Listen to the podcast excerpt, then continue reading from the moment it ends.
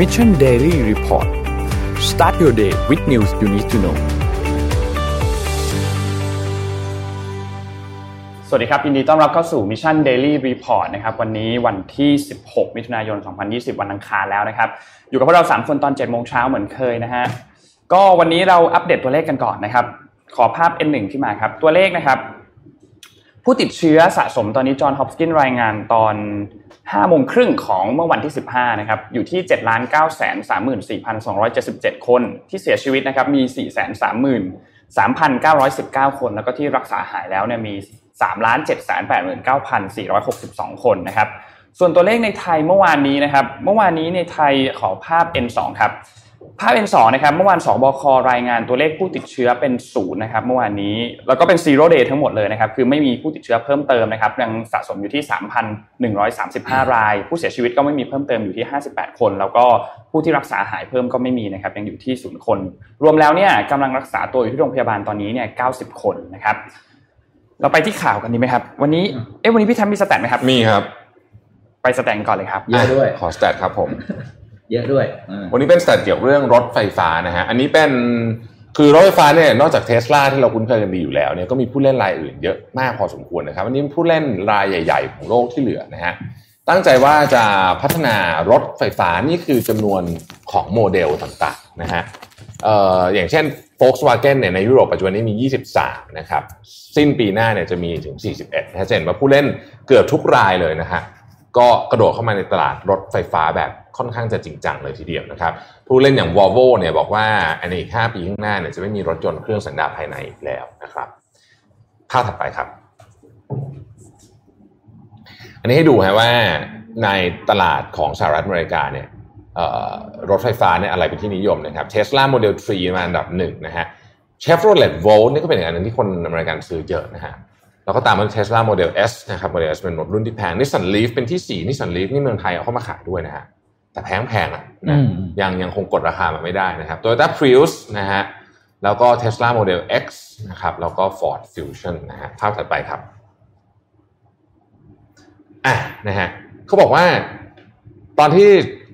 เอ่อไซเบอร์ทรัคออกมาหลายคนก็บอกว่าเอ๊ะแต่ไอ้รถหน้าตาแบบนี้มันจะขายได้เหรอนะฮะแต่เขาบอกว่าจริงๆ แล้วมัน make sense มากในตลาด ถ้าเราไปดูว่า ในตลาดรถยนต์ของสหรัฐอเมริกาเนี่ยมีรถอะไรที่ขายดีที่สุด คนอเมริกันชอบขับรถอะไรรู้ไหมฮะ SUV crossover อะนะฮะประมาณ 40%นะครับแล้วก็รถปิกอัพนี่มาที่2นะฮะจริงๆต้องบอกว่ารถปิกอัพในอเมริกาเนี่ยก็หน้าตาเหมือนรถปิกอัพในบ้านเราเนี่ยแต่ว่าไม่ถูกนะครับรถปิกอัพที่อเมริกาเนี่ยแพง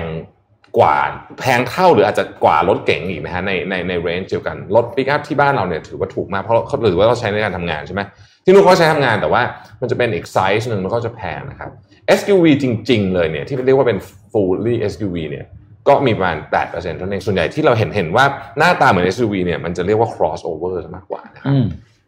ภาพถัดไปอันนี้ใส่ที่ Cybertruck เนี่ยน่าจะ work อะภาพถัดไปนะครับเอ่อในภายในเมื่อปีที่แล้วเนี่ย 2019 นะครับ ตัวเลขสรุปออกมาว่ามีรถยนต์ใหม่นะฮะที่เป็นรถยนต์ไฟฟ้าเนี่ยสูงถึง7ล้าน2แสนคันนะครับ น่าสนใจว่ามันไปอยู่ที่ประเทศจีนเยอะที่สุดเลยนะฮะอืม ครึ่งหนึ่งอะนะฮะครึ่งหนึ่งอะอยู่ที่จีนแล้วคนจีนใช้รถไฟฟ้าเยอะบริษัทรถไฟฟ้าในจีนมีเป็นสิบเจ้าเลยนะฮะอืมเออนะครับภาพถัดไปครับอืม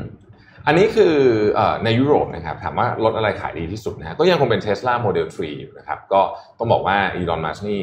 เอ่อครองตลาดจริง ๆ นะฮะแล้วก็ตามมาด้วยเอ่อ Renault Zoe พวกอ่าน Zoe มั้งแล้วก็ Nissan Leaf นะฮะภาพถัดไปครับ หนึ่งในสามธุรกิจที่เขาคาดว่าจะ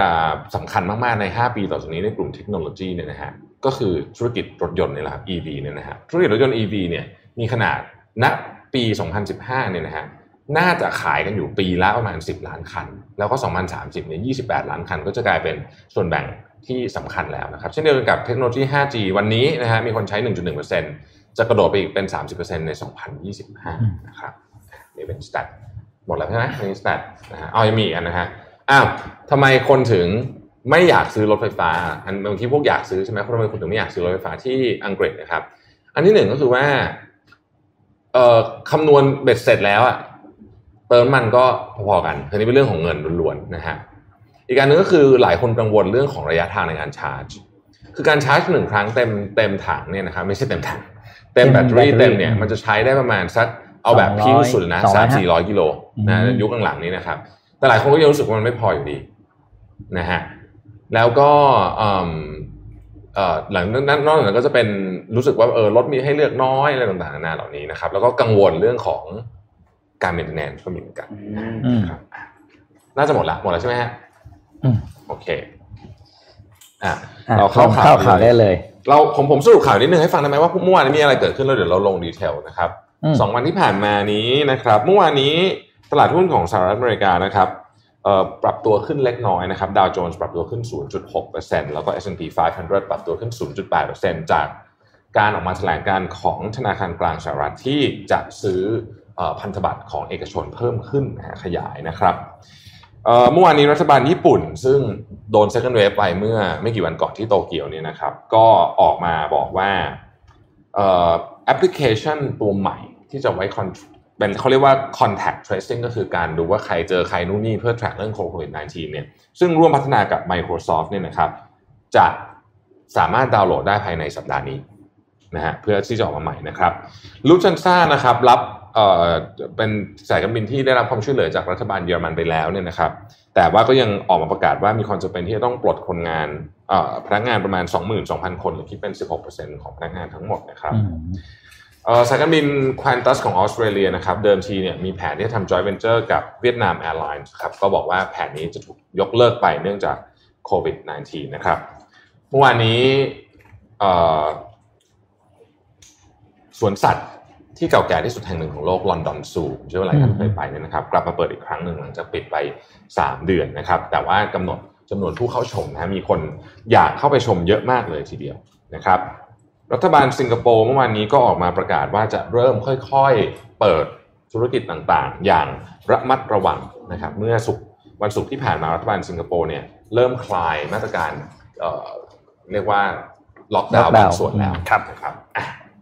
นี่เป็นสรุปข่าวแบบเร็วๆ แต่เดี๋ยวเรามีข่าวใน detail สนุกๆ เยอะมากเลยวันนี้นะครับอะไปดูข่าวอยู่สิงคโปร์ก่อนนะครับ ขอภาพ P2 ถึง P6 ค่อยๆ ไล่ขึ้นมานะครับ เมื่อวานนี้มีการเปิดเผย ที่ Straits Times นะครับหนังสือพิมพ์อ่าหลักของสิงคโปร์เนี่ยได้มีการเปิดเผย ตัวเลขตกงาน unemployment rate อืมนะครับอืมว่ามีตัวเลขเท่าไหร่บ้างนะครับ ก็จะให้ดูภาพแล้วกันนะครับ ไม่ดูดูกราฟเอาก็คือ อย่างแรกเลยก็คือเนี่ยกราฟอ่ารูปแรกเนี่ยคือจำจำนวนตำแหน่งงานที่ว่างในช่วงเดือนมีนาคมที่ผ่านมาเนี่ยคือน้อยมากเลยนะครับ น้อยเรียกว่าเป็นอันดับสามของ ในช่วงประวัติศาสตร์ที่เคยมีมา ย้อนกลับไปครั้งหนึ่งก็คือที่ที่น้อยกว่านี้คือช่วงเดือนอช่วงปี 2009 นะครับ ที่มีที่มี hamburger crisis นะครับ แต่นี่แค่เดือนมีนาคมนะเพราะตัวเลขเดือนเมษายังไม่ออกมานะครับขอภาพต่อไปครับ ภาพนี้เนี่ยคือเขาบอกเลยว่า biggest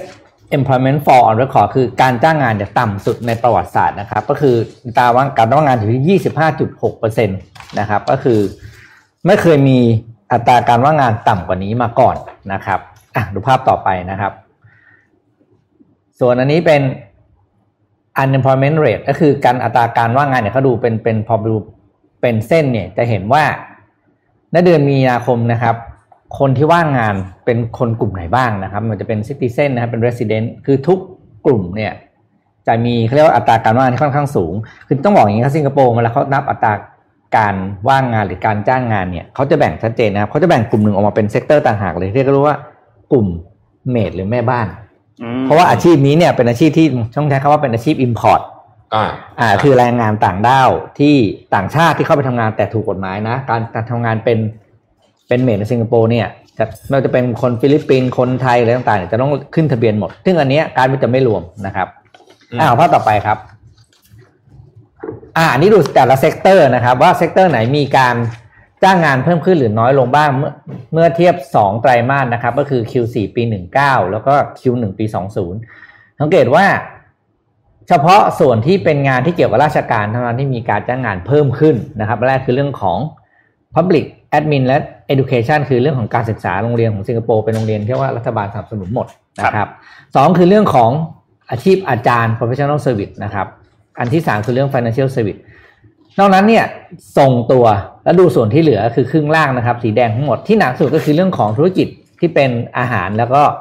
เครื่องดื่ม เพราะสิงคโปร์จะมีพวกร้านอาหารเยอะนะครับ ที่เวลาเราไปนั่งทานอาหารกันริมทะเลอะไรพวกนั้นนะครับ เนี่ยเราเห็นว่าสิงคโปร์เนี่ยพี่แม้ว่าเป็นประเทศที่เศรษฐกิจจะค่อนข้างเข้มแข็งและเป็นศูนย์การเงินของเอเชียก็ยังมีปัญหาเรื่องการจ้างงานนะครับ แล้วก็รูของเดือนเมษานะครับ เพราะว่า แต่ต้องมากกว่านี้ นี่แค่เดือนมีนาคมนะครับ ก็เป็นข่าวของเพื่อนบ้านเรานะครับครับ อืมอะนนท์พาครัเราบไปนนท์ไปที่สหราชอาณาจักรกันนิดนึงนะครับ ที่สหรัฐอาณาจักรนะครับที่อังกฤษนะครับอย่างที่ทุกคนทราบครับว่าอังกฤษเนี่ยได้มีการแยกตัวออกจากสหภาพยุโรปหรือว่า EU ไปเมื่อช่วงต้นปีที่ผ่านมาใช่ไหมครับวันที่ 31 มกราคม ทีนี้ในช่วงตอนนี้เนี่ยเขาก็ต้องกำลังเจรจาเรื่องของดีลกันอยู่ว่า เรื่องของการค้าเรื่องของแรงงาน แล้วก็เขตแดนเนี่ยจะเจรจากันยังไงนะครับเขาเรียกช่วงนี้ว่า transition state หรือว่าช่วงเปลี่ยนผ่านนะครับเพื่อให้ทั้งสองฝ่ายเนี่ยเจรจากันนะครับซึ่งช่วงนี้เนี่ยตามกำหนดการแล้วเนี่ยมันจะสิ้นสุดวันที่ 31 ธันวาคม แต่ทีนี้ทั้งสองฝ่ายเนี่ยในเงื่อนไขเนี่ยนะครับก็สามารถยื่นเพื่อที่จะขอเลื่อนเวลาช่วงเวลานี้ออกไปก่อนได้ ทีนี้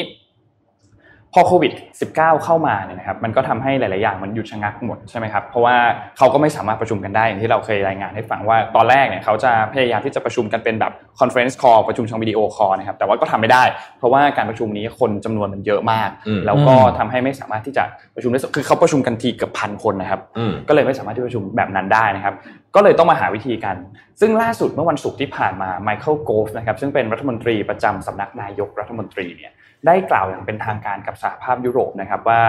สหราชอาณาจักรจะไม่มีการขอเลื่อนช่วง transition period ออกไป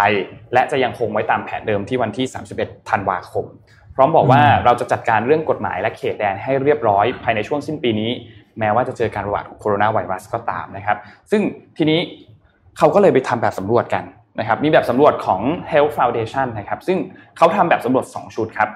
กับประชาชนเกือบเกือบ2,000 คนนะครับ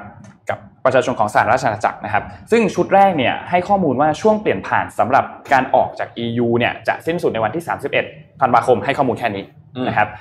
พบว่า 54%บอกว่ารัฐบาลควรจะเจรจาเลื่อนช่วงนี้ออกไปก่อนครับอีก 34อีก 40%บอกว่าไม่ต้องไม่ต้องเลื่อนออกไปก็ได้ ซึ่งก็ยังครึ่งครึ่งๆอยู่นะครับ ทีนี้อีกแบบสำรวจหนึ่งเพิ่มเติมขึ้นมาว่า ถ้าหากว่าไม่มีการเลื่อนออกไป และสุดท้ายไม่สามารถเจรจาเรื่องนี้จนจบได้จนสุดท้ายเป็นแบบ no deal Brexit จะส่งผลกระทบต่อซัพพลายของยาและอุปกรณ์ทางการแพทย์ ซึ่งปรากฏว่าคนเปลี่ยนความคิดเห็นเยอะมากอืมกลายเป็น 65%เห็นว่ารัฐบาลควรจะเจรจาให้เลื่อนอืมแล้วก็ 31%ยังคงยืนยันว่าไม่ต้องเลื่อนก็ได้นะคครัรับบซึ่งเขาก็เลยมีการพูดคุยกัน แล้วค้นพบว่าประมาณ 85%นะครับกลุ่มคนที่อายุ 18 ถึง 24 เนี่ย มีแนวโน้มที่จะสนับสนุนให้ขยายช่วงเปลี่ยนผ่านนะครับ ซึ่งก็คือเป็นคนรุ่นใหม่คุณวัยรุ่นวัยรุ่นหน่อยนะครับ แล้วก็นอกจากนี้ยังพบว่า 99%ของคนที่ตอนนั้นโหวตว่าให้ remain นะครับก็คือให้อยู่ในสหภาพยุโรปต่อไปเนี่ยเขาบอกว่าสหราชอาณาจักรและ EU เนี่ยควรจะทำงานกันอย่างใกล้ชิดในการรับมือกับโควิด -19 เช่นเดียวกันกับคนที่โหวต leave นะครับ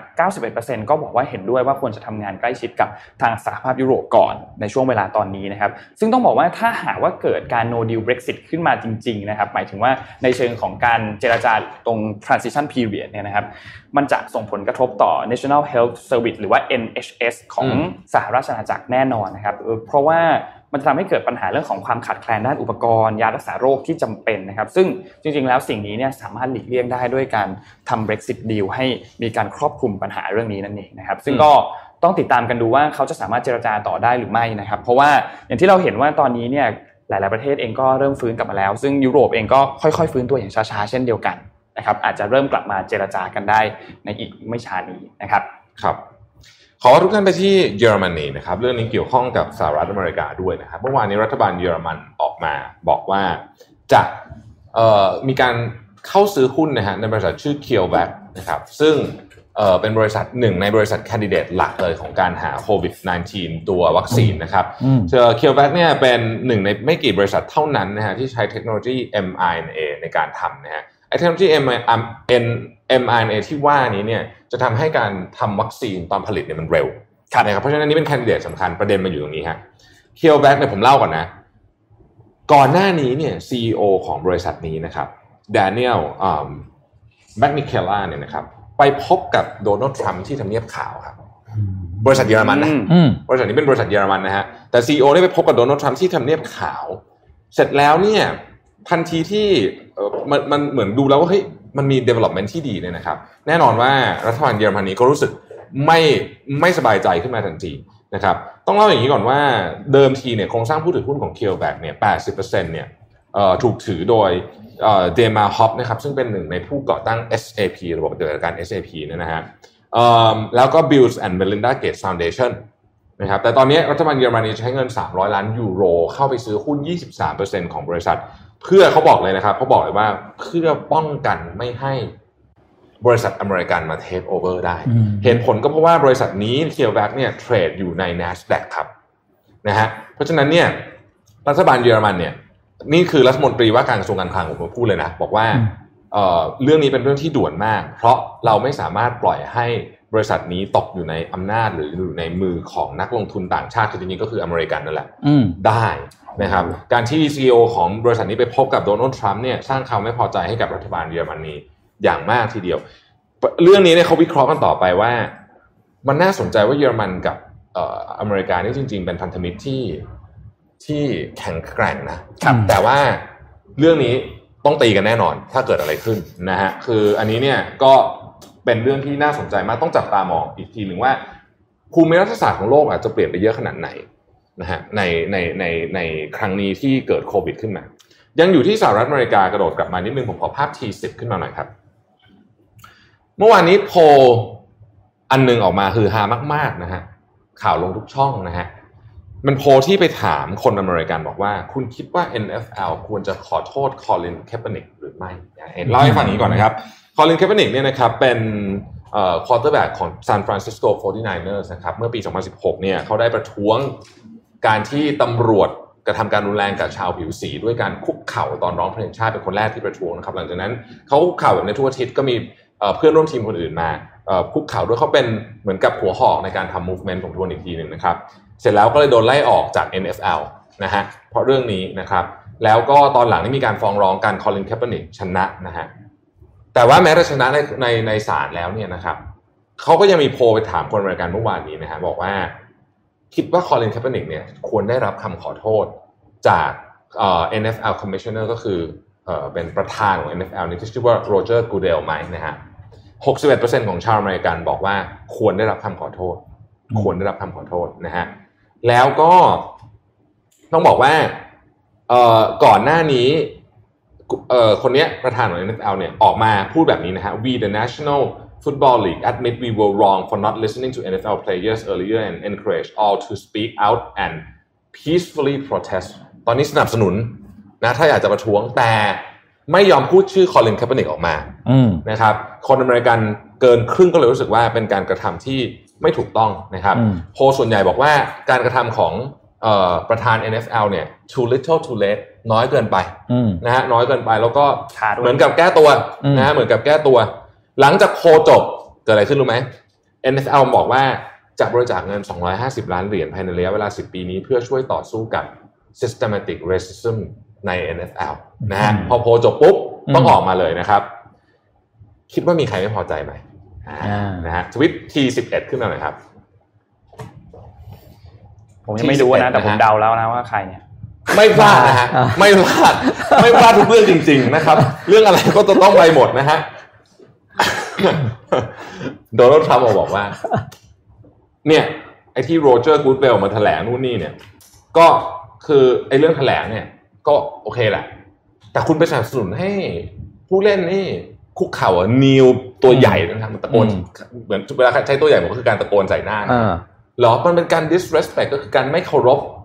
ประเทศและธงของเรานะอ่านะฮะซึ่งก็แน่นอนครับว่า ถ้าเข้าไปอ่านเพจนี้ก็จะค้นพบว่า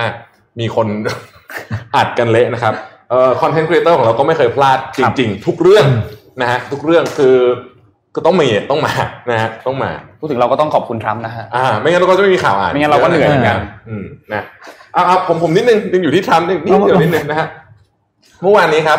คณะกรรมการเอ่ออาหารและยา FDA ของสหรัฐอเมริกานะครับ ออกมานะฮะอย่างเป็นทางการแล้วนะฮะถอนการใช้งาน ยามาลาเรียสองตัวคลอโรควินครับเอ่อแล้วก็ไฮโดรคลอโรควินนะครับสองตัวนี้นะครับ อย่างเป็นทางการจากยาที่เดิมทีถูก list ไว้ว่ามีโอกาสที่จะสามารถรักษาโควิด -19 ได้นะฮะอืมชิฟ scientist ของของคณะกรรมการอาหารและยานะครับ ดรฮินตันบอกว่า มันไม่มีเหตุผลที่จะเชื่ออีกได้แล้วว่า ยาตัวนี้เนี่ยมีประโยชน์ในการรักษานะครับ แต่ว่าความเสี่ยงมันสูงมากๆนะฮะ ยาสองตัวนี้เนี่ยโดยเฉพาะไฮโดรคลอโรควินเนี่ยเคยได้รับต้องบอกว่าพื้นที่สื่อเยอะมากเพราะว่าโดนัลด์ทรัมป์นะฮะไปกินแล้วก็บอกว่าถ้าดูสิเนี่ยก็เห็นไหมเป็นผมกินแล้วผมก็แข็งแรงดีนะครับ แล้วโดนัลด์ทรัมป์ก็เคยพูดด้วยว่า ยาตัวนี้เนี่ยนะครับ have a real chance to be one of the biggest game changer in history of medicine นะยาตัวนี้เนี่ยมีโอกาสที่จะเป็นหนึ่งในการเปลี่ยนโลกครั้งสำคัญที่สุดนะฮะทันทีที่ FDA ออกมาปุ๊บ นะครับ นักข่าวอเมริกาอืมก็คล้ายๆจริงๆก็คล้ายๆนักข่าวบ้านเราเนี่ยนะฮะก็ไปถามเลยครับท่านรองไม่ดีครับ มี FDA ออกมาบอกว่า เนี่ยเขาห้ามใช้ยาท่านมีความเห็นว่าไงครับอืมโดนัลด์ทรัมป์บอกว่า ไม่ยังไม่เห็นรู้เรื่องเลยนะ แต่ผมกินยาตัวนี้อยู่อะ ผมก็ไม่เป็นไรเลยเออนี่คือคำตอบของท่านประธานาธิบดีผมขอโค้ดนะครับ it certainly didn't hurt me อืมนะฮะก็ จริงๆ ต้องบอกว่าอย่างนี้ก่อนต้องต้องให้ความเป็นธรรมกับทรัมป์กันนิดนึงคือก่อนหน้านี้เนี่ย FDA เขาออกมาบอกว่าเฮ้ยยาตัวนี้มันมีโอกาสที่จะรักษาได้เพราะฉะนั้นเขาก็เลยใส่มันเข้าไปใน list ของโควิด -19 แล้วก็มีการอืมทดลองต่างๆนานามากมายนะครับ เป็นการทำ clinical trial นะฮะแต่คือหลังจากการทดลองมาพบแล้วเนี่ยพบแล้วว่ามันไม่ work อืมนะฮะมันมีการไปทดลองอย่างที่อังกฤษเนี่ยนะครับ ก็ 4,500 คนนะ ไปทดลองยานี้ก็ก็รู้สึกว่าไม่ work นะครับ New England เอ่อ Journal of Medicine นะครับเป็นถ้าจะ reference อะไรทางการแพทย์เนี่ย reference อะไรดีที่สุดเลยนะ คนอืมได้รับการยอมรับนะครับ ก็มีการทดลอง 821 คนนะฮะ บอกว่าไอคนที่เอายาไฮโดรคลอโรควินมันชื่ออะไรนะไฮโดรคลอโรไฮโดรควินซีคลอโรควินไฮโดรซีคลอโรควินเนี่ยไปใช้เนี่ยก็ไม่ต่างจากกิน placebo placebo คือยาแป้งไม่มียาอยู่ข้างในนะฮะอืมก็ คือคือ It didn't เอ้ย hurt me แต่นักข่าวเราก็แต่นักนักข่าวอเมริกาเนี่ยเขาชอบไปกวนประสาททรัมป์เหมือนกันนะผมเห็นหลายทีแล้ว คือคำถามเหมือนแบบ รู้แหละนักข่าวบ้านเราเนี่ยแหละอืม It didn't ไป hurt ไป me ไปไปชอบชอบไปยั่วชอบไปยั่วนะฮะแล้วก็ยั่วขึ้นไงอืมยั่วขึ้นนะฮะยั่วแล้วได้ข่าว อืม ยั่วคล้ายเหมือนกันนะฮะคล้ายคล้ายคล้ายยั่วขึ้นยั่วยั่วขึ้นยั่วขึ้นอ่านนท์อะไรครับอ่าครับ เราเราขอกลับไปที่อังกฤษนิดนึงครับ เมื่อวันเมื่อสัปดาห์ที่แล้วเนี่ยมีการรายงานตัวเลขสถิติของอังกฤษนะครับนนท์ขอภาพ N3 ขึ้นมาครับคือสำนักงานสถิติแห่งชาติของอังกฤษนะครับหรือว่า ONS เนี่ยได้ประกาศตัวเลข GDP ประจำเดือนเมษายนที่ผ่านมานะครับเศรษฐกิจของ สหรัฐอาณาจักรติดลบ 20.4%นะครับในเดือนเมษายนที่ผ่านมา เมื่อเทียบกับเดือนที่แล้วหดตัวอยู่ที่ 5.4%ทางขวากรอบที่ลงมาไม่ใช่ขอบกราฟนะครับ อีกแล้วนะฮะเราต้องขอยึดขอขไม่อใช่เน้นขอบกราฟชนิดที่แบบไม่เกรงใจหน้าอินหน้าพรหมเลยนะเนี่ยครับนะฮะคือคือไม่ไม่ไม่สนอะไรทั้งนั้นครับเออลบ 20.4%ในเดือนเมษายนที่ผ่านมานะครับ ซึ่งก็เป็นตัวเลขที่สูงกว่าที่นัก วิเคราะห์ของทางรอยเตอร์คาดการไว้เขาคาดการไว้ที่ 18.4%ซึ่งสูงกว่านั้นอีกนะครับแล้วถ้าเทียบกับเดือนเดียวกันในปีที่แล้วเนี่ยก็คือในปี 2019 เนี่ยหดตัวลง 24.5%อืมนะครับถ้าเป็นซึ่งเป็นผลกระทบมาจากอันนี้แน่นอนนะครับเรื่องของโควิด -19 นะครับซึ่งถ้าเทียบเป็นไตรมาสแล้วเนี่ยในช่วง 3 เดือนที่ผ่านมาก็คือย้อนไปเดือนกุมภามีนาแล้วก็เมษานะครับเทียบกับปีที่แล้วหดตัวลง 10.4%นะครับ ONS บอกว่าตัวเลขนี้เนี่ยสะท้อนให้เห็นว่า เศรษฐกิจทุกภาคไม่ว่าจะเป็นภาคบริการการก่อสร้างการผลิตนะครับได้รับผลกระทบอย่างหนัก แล้วก็รุนแรงกว่าในช่วงวิกฤตการเงินในปี 2008ถึง2009 ถึง 3 เท่า อย่างที่เราเห็นครับว่า สหราชอาณาจักรเนี่ยเริ่มล็อกดาวน์ค่อนข้างช้าเมื่อเทียบกับประเทศอื่นนะครับในวันที่ 23 มีนาคมนั่นเองนะครับจึงคาดว่าตัวเลขในเมษายนเนี่ยน่าจะเป็นตัวเลขที่แย่ที่สุด แล้วก็ในเดือนพฤษภาคมน่าจะค่อยๆ ฟื้น เพราะว่ามีการผ่อนคลายมาตรการการล็อกดาวน์บ้างแล้วเศรษฐกิจบางอันก็เริ่มกลับมาเปิดบ้างแล้วนะครับอืมแล้วก็แน่นอนว่าตัวเลขนี้ก็ไม่ได้สร้างความประหลาดใจให้กับ ใครเท่าไหร่นะครับ เพราะว่าเป็นตัวเลขที่ค่อนข้างคาดการณ์ไว้อยู่แล้วว่าเดือนเมษาน่าจะหนักที่สุดนะครับสำหรับสหราชอาณาจักรต้องต้องต้องต้องบอกว่าเอ่ออังกฤษนี่ตอนนี้ผู้ติดเชื้ออันดับหนึ่งในยุโรปนะครับครับอันดับห้าของโลกนะฮะเพราะฉะนั้นยังถือว่าค่อนข้างหนักมากทีเดียวนะครับ อังกฤษนะครับครับ แต่ก็วันที่17นี้กลับมาเตะแล้วนะครับพรีเมียร์ลีกนะครับอะพรีเมียร์ลีกกลับมากลับมาเตะเตะแล้วโดครัยบไม่มีคนดูนะครัฮะบซึ่งก็ดูนะฮะเราก็จะเห็นว่าเอ่อแฟนๆของลิเวอร์พูลก็เริ่มโพสต์ นะฮะอ่าเริ่มโพสต์ภาพกันแล้วนะฮะอ่านะฮะตอนนี้รู้สึกได้ข่าวว่ารถรถแห่นี่เต็มหมดแล้วนะครับอ่าใช่นะครับเออเต็มแล้วเต็มหมดแล้วครับเต็มหมดต้อง social distancing รถแห่แต่ก็เดี๋ยวคนจะต้องแห่แน่นอนนะคครัรับบอืมดูแล้วนะครับอะนะครับก็เป็นเป็นอ่าขอแสดงความยินดีล่วงหน้าเลยแล้วกันนะฮะอืมมันไม่มีทางเลยใช่ไหมที่จะแบบพลิกอะยากในทางทฤษฎีมีอยู่ คือในต้องทางเป็นแบบปฏิบัติยากมากอ่โอเคนะฮะอืมโอเค ต้องเอาเป็นอภิยากอภิมหาแห่งการล้มบอลเออใช่ไหมล้มล้มแล้วล้มอีกอืมนะครับ โอเค พาคุณเอ่อพาทุกท่านไปที่ประเทศจีนนิดหนึ่งครับ American Express ครับพี่ปิ๊กอืมนนท์ครับเป็นบริษัทแรกนะฮะที่ได้รับการอนุมัติเป็นบริษัทต่างชาติบริษัทแรกนะครับ ที่ได้รับการอนุมัติให้ทำ transaction ของเรื่อง banking เรื่อง credit card เรื่องอะไรพวกนี้นะครับ bank card อะนะฮะบัตรเครดิตเนี่ยบริษัทแรกของเอ่อของต่างชาติเลยนะที่ได้ไปทำที่จีนนะครับ บริษัทอื่นตอนนี้ยังไม่ได้ทำนะฮะ คือต้องเล่าให้ฟังอย่างนี้ก่อนว่า ในประเทศจีนน่ะมีบัตรเครดิตเดบิตอะรวมกันทั้งหมดบอกตัวเลขจะตกใจ8,500ล้านใบเยอะมากเยอะผมฟังผมผมตอนเอ๊ะไม่ได้ดูตัวเลขผิดใช่ไหมไม่ผิดนะฮะ8,500ล้านใบนะครับเพราะฉะนั้นธุรกิจนี้ใหญ่มากนะครับ แล้วรัฐบาลจีนเนี่ยก็บอกว่าโอเค จะพยายามเปิดตลาดไอ้ไฟแนนซ์เนี่ยที่มีมูลค่าประมาณ45ล้านล้านเหรียญสหรัฐนะฮะให้ดีขึ้นนะครับ แล้วก็เอ่อเอ่อ Amex ก็เป็นเจ้าแรกที่ได้เข้าไปทำนะครับ ซึ่ง Amex ก็แน่นอนว่าบอกว่านี่เป็นตลาดสำคัญจริงๆนะฮะอืมสิ่งที่น่าสนใจก็คือว่าทำไม Amex ถึงคืนนี้นักวิเคราะห์เขาบอกนะว่า ต้องมองลงไปให้ลึกนิดนึงว่าทำไม Amex ถึงได้รับการ approve ตอนนี้อืมในเวลาที่ความสัมพันธ์ของสองประเทศนี้แย่ที่สุดเลยนะฮะอืมเขาก็เลยบอกว่าอันนี้คือ South China Morning Post นะฮะบอกว่าเชื่อว่าทุกอย่างเนี่ยเขามันจะมีการรักษา balance ไม่อาจจะเทไปทางใดทางหนึ่ง มากจนเกินไปนะดังนั้นเนี่ยอันนี้อาจจะเป็นเขาเรียกว่าเป็น act of good faith ก็คือ เรียกว่าอะไรอะเป็นการแสดงออกเล็กๆน้อยๆที่ดีอ่าของรัฐบาลจีนนะฮะไม่ได้ no ไปหมดทุกเรื่องเออเพราะว่าจริงๆแล้วเนี่ยไม่มีความจำเป็นแล้วต้องแอปพูฟตอนนี้เลยอืมไม่ให้แอปพูฟเลยก็ได้นะฮะก็ก็ก็เป็นเรื่องที่น่าสนใจเหมือนกันที่ประเทศจีนก่อนจะเข้าช่วงเจ็ดโมงครึ่งครับนนท์พี่ปิ๊กผมขออนุญาตเล่าในฝั่งที่ผมคิดว่าเป็นเรื่องน่าสนใจนะครับ MIT Technology Review ซึ่งปกติไม่เคยแตะอะไรเรื่องทำนองนี้เนี่ยนะครับ เขามีบทความอันหนึ่งออกมาเมื่อวานนี้บอกว่า why filming police violence has done nothing to stop it โดยหลักการแล้วเนี่ยถ้าเกิดคุณรู้ว่ามีคนถ่ายรูปคุณอยู่นะถ่ายวิดีโอของคุณอยู่เนี่ย คุณควรจะไม่ทำอะไรที่มันไม่ดีถูกไหมอืมอันนั้นคือทฤษฎีที่เราคิด ทฤษฎี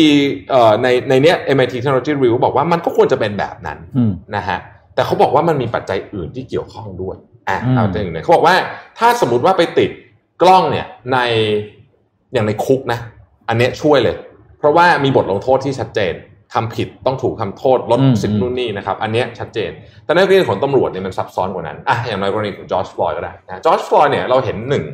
ภาพใช่ไหมหนึ่งวิดีโอใช่ไหมที่ที่เป็นหลักๆ แต่จริงๆแล้วมีถึงหกวิดีโอนะครับ มาจากทุกมุมเลยอืมที่สำคัญกว่านั้นก็คือ ตอนที่เจ้าหน้าที่ตำรวจคนที่กดคอจอร์จฟลอยด์ได้กระทำการอยู่นั้นเนี่ยผู้ที่ถ่ายวิดีโอซึ่งเป็นเด็กผู้หญิงอายุ 17เนี่ยนะฮะก็ยืนถ่ายอยู่ ตำรวจก็จ้องกล้องนะอืมอะถ้าเราจำได้อืมจะจ้องกล้องนะครับ ก็คือรู้ว่าถ่ายอยู่ แล้วตำรวจก็รู้อีกอะว่า เดี๋ยววิดีโอเดี๋ยวมันนั้นต้องไวรัลอืมทำไมถึงยังทำนะอ่าทำไมถึงยังทำเขาก็มีมาวิเคราะห์แบบนี้เขาบอกว่า คืออย่างนี้ มันต้องมันต้องย้อนกลับไปถึงถึงเอ่อการทดลองอันหนึ่งก่อน ที่วอชิงตันดีซีนะฮะการทดลองหนึ่งที่วอชิงตันดีซีเนี่ยตอนนั้นเนี่ยกล้องติด ตัวเนี่ยยังไม่ได้เป็นที่นิยมมากกล้องติดตัวของตำรวจครับหรือที่เรียกว่า bodycam เนี่ยนะครับในปี 2017เนี่ยมีการทดลองเอากล้องติดตัวเจ้าหน้าที่ตำรวจพันคน อีกพันคนไม่ติดนะ ถ้าเป็น common sense ของเราเราก็ต้องคิดว่าไอ้พวกติดจะต้องทำตัวดีกว่าถูกไหมคนที่ต้องที่ตำรวจที่ถูกติดกล้องถูกไหมครับ ปรากฏว่าเขาไปดูฮะเอ่อความรุนแรงการใช้กำลังอะไรพวกเนี้ยต่างๆ นานาเนี่ยไม่ต่างกันเลยพูดง่ายๆก็คือ ถ้าเราก็เอาการทดลองนี้ยึดเป็นหลักเนี่ยนะครับ การติดกล้องหรือไม่ติดกล้องเนี่ยไม่ได้ช่วยให้เจ้าหน้าที่ตำรวจประพฤติตัวแตกต่างกันแต่อย่างใดนะฮะเขาบอกว่าแบบนี้ฮะจริง ๆ เนี่ยมันมีประเด็นอยู่ที่เรื่องนี้